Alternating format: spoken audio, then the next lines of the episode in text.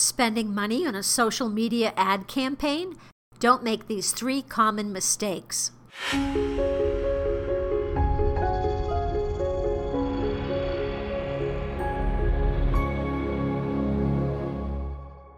Hi, it's Robin Samora with a Fast Marketing Minute. I'm your marketing and PR expert here to help you grow your business and brand. If you're spending money on a social media ad campaign, here are three major pitfalls you want to watch out for. First, be careful with your spending. Don't front load your ad money without testing your audience. Facebook makes it easy to find your ideal audience with the split testing feature that allows you to test up to five ads at the same time.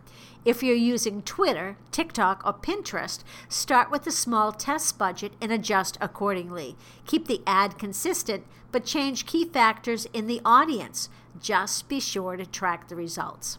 Second, develop a process of dealing with negative comments. You're bound to get a cranky person who says something unflattering, and this can lead to not just a loss of sales, but a string of negativity for everybody to see.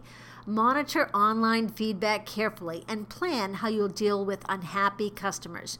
Ignoring them could be costly. And third, have a clear call to action, and please not too many call to actions. Global Web Index reported that 13% of social medias say that a buy button increased their likelihood of buying something that they see in a social ad. So make your button colorful so it's easy to find, click, and buy.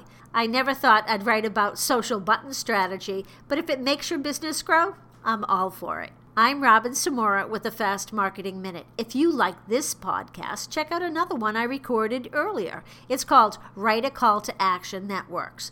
Need some inspiration on what your call to action might be? Let me know. Email me. I'm at robin at robinsamora.com. Talk tomorrow.